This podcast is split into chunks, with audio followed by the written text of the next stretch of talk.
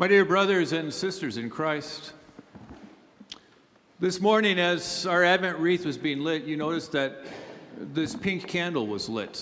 Sometimes this pink candle is referred to as the joy candle. And the joy candle is lit on the Sunday where all of our lessons focus on rejoicing. Sort of like Paul urged us today rejoice always. Yet, even though we find ourselves on a Sunday that focuses on joy, even though we find ourselves in the midst of a Sunday where we are urged to rejoice, there are so many things in our lives that can take that joy that we experience today or the rejoicing that we do today and cause that joy to disappear, or at least be subdued, or at least be a little less than it could be. After all, we find ourselves in the time of year where, where we're almost to the day that, that, that bears, the, uh, bears the, the infamy of being the day with the least amount of sunlight in the year. And, and as we get closer and closer to that night, the darkness starts to press in. You leave in the dark, you come home in the dark. And as that darkness presses in, it can also seem like the loneliness presses in and the, the, the, sense of being trapped in your house presses in. And and you experience that and you live with that. And, and that kind of has a way of deflating any joy that you might have or you can look at the season that we're in, and, and it's a busy season, and, and we're doing things, and we have plans, and, and sometimes the busyness of the season can make it difficult to actually sit down and actually have a conversation with someone and, and find out how things are going and, and what their concerns are and what those joys are. And, and because of the busyness, the joy starts to disappear from our lives.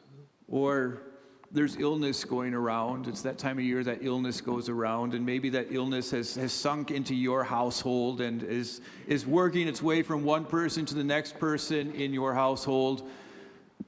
And that takes the joy away. Plans can fluctuate, plans can shift, plans can change, plans can be canceled. And as all of that happens, the joy that we have today, the joy that we are urged to have, that joy can so quickly disappear. And yet, Isaiah comes today in the midst of any sorrow we might have, in the midst of any illness we might have, in the midst of any loneliness that we might have, and he comes into the picture today bursting into song. The first couple verses that we hear are, are referred to as one of the songs of Isaiah. It's a song that's designed to, to fill us with joy. But he sings a song not just to fill us with joy and to make us happy, he gives us a song that, that, first of all, gives us the reason behind the joy that we have, the source of our joy. But then, as he sings his song, he also takes a moment and gives us a song of joy that we can sing as we return back to that joy that he gives us. As Isaiah begins his song, he sings of this person known as the servant of the Lord. It's, it's a name that's reserved for Jesus. And, and as Isaiah sings this song, he is singing as though he is that servant of the Lord. He's speaking as though he is Jesus.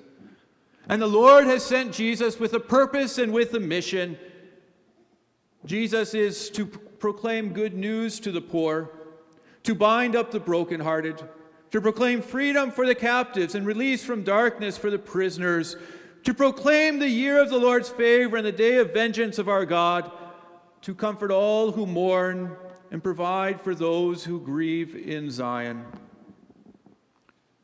Well, if you pause for a moment and look at each one of those situations that the servant of the Lord has come to address, None of those are joy filled moments. None of those are things we would sit there and say, Yes, that's what brings me joy. That's what I'm excited about.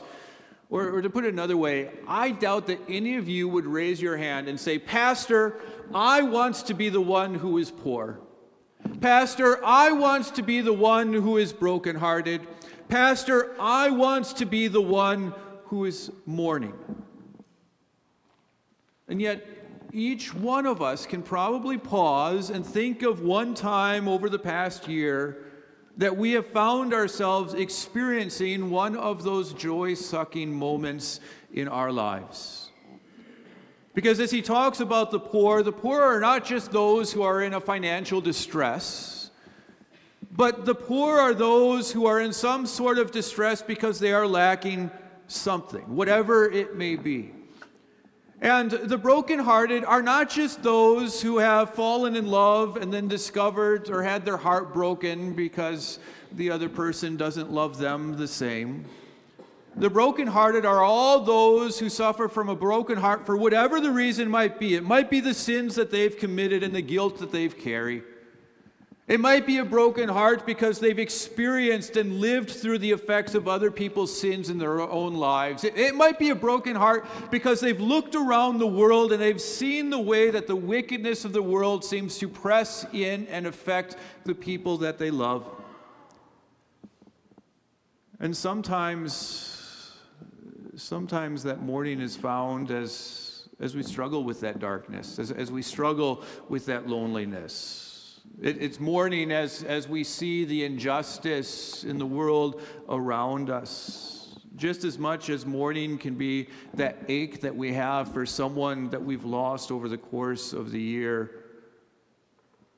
You see that mourning can, call, can, can, can come from any kind of loss, any kind of sorrow that we experience. It, it could be a loss of friendships, it could be a loss of the innocence that we had before. It could be a loss of any number of other things. And as we look at all of these things that are described, we can trace the root back to all of them, back to sin. And in the way the sin has corrupted this world, and the way that sin has corrupted our own lives, and because of that corruption, the way sin affects us, whether we are the ones who are doing the sin or whether the sin is being committed against us. And yet, the servant of the Lord comes to proclaim God's favor. He sings of a freedom that he brings, a freedom that that removes and unbinds everything that has been tying you down. Whether, whether that thing that t- has been tying you down is a heavy heart that's filled with guilt, or a heart that's broken because it's been crushed by sorrow. He proclaims a comfort that comes to you in the midst of your, your mourning and your sadness. He serves as a light that pierces into that darkness that seems to be pressing you down. And he does this as God anoints him by his Holy Spirit. And so Jesus comes to us as true man. He comes as a descendant of David. He comes as someone who sits on David's throne. And just as David was anointed to his crown, so Jesus is anointed by the Holy Spirit to take his place on David's throne. And Jesus comes as the living Son of God. So, so not only does he come as someone who announces to you the reason for your joy and announces to you the favor of God, as a son of the living God, he comes as a person who has the authority and the power to do for you exactly what he's promised you. And so Jesus releases you from the darkness because he is greater than the darkness that presses in around you. And Jesus binds up your broken heart because he is greater than whatever it is that broke your heart. And Jesus comforts you in the midst of your mourning because he is greater than even death itself. And not only that, but Jesus announces to you that you now find yourself in a year of the Lord's favor. Now, I don't know what kind of year you've had. I don't know the ups and the downs that you've experienced. I don't know if you have any canceled plans or if you've had any unexpected twists throughout the year. I'm not sure what events have taken that, that joy that you have and slowly sucked it away. I'm not sure of the, the downturns and the misfortunes that you've experienced. But I do know that we can probably look through the year, each one of us, and we can see little things throughout the year. Maybe they're big things throughout the year, and, and we can sit there and say, but this has taken my joy away. And this has made it a little harder to make it through this week. And maybe this makes it seem like this favor that God has, this, this favor doesn't seem to be resting on me so well this year. And yet, Isaiah declares to you without reservation that you stand in God's favor. Your Savior King comes and he bestows on you a crown of beauty instead of ashes, an oil of joy instead of mourning, a garment of praise instead of a spirit of despair. Because the joy that you have is not based on the events that are surrounding you right now. The joy that you experience is not based on, on how you think everything is going. Your joy comes because of what your Savior gives to you. He crowns you with His splendor, He anoints you with His Spirit.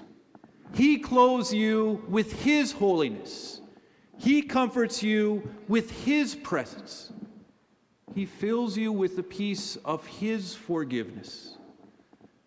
You see, Jesus' entire song is filled with the things that He is doing for you, the things that He is giving you, the things that He is making you. And He is able to do each and every one of those things because He is God's Son and He is your Savior. That is what God does for you. That is why you find yourself in a year of God's favor. That's why Isaiah starts by singing the song of joy to you. And yet, as we pause today and, and light the pink candle, remember the joy that He gives us. We also discover how that joy flows into our words and into our actions we sing a response to the song of the servant. What's even better is we don't, we don't have to become a poet and figure out what the words are to that song. Isaiah tells us what our song sounds like. He says, and, and this is your song that he's saying I delight greatly in the Lord. My soul rejoices in my God, for he has clothed me with garments of salvation and arrayed me in a robe of his righteousness. As a bridegroom adorns his head like a priest, and as a bride adorns herself with her jewels.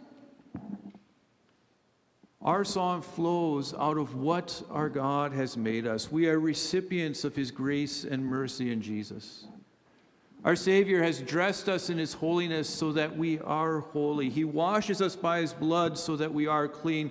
We stand as children of God, prepared and ready for the coming of Jesus and because we know that we already stand before God, and we know that we've already been prepared for Jesus, we have a heart that's ready to receive Him and a song of joy that rests on our lips.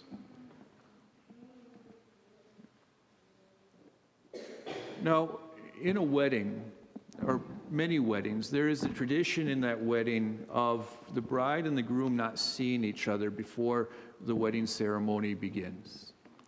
And so many of the weddings that I've conducted, just before the wedding starts, I find myself getting ready for the ceremony, and the groom is in the, the sacristy with me. Or, or to put it another way, there's this room back here, and, and in that room, I'm getting ready, and in that room is the groom. And as, as we wait, the groom can hear all of the guests and that buzz that comes before a service as the guests visit with each other. The groom can hear the music that is being played as he waits for his wedding to start, but he can't see any of it. All he can do is wait. All he can do is guess what is happening out there. And well, it's kind of fun because I'm on this side of getting married, and the groom is still on that side of getting married.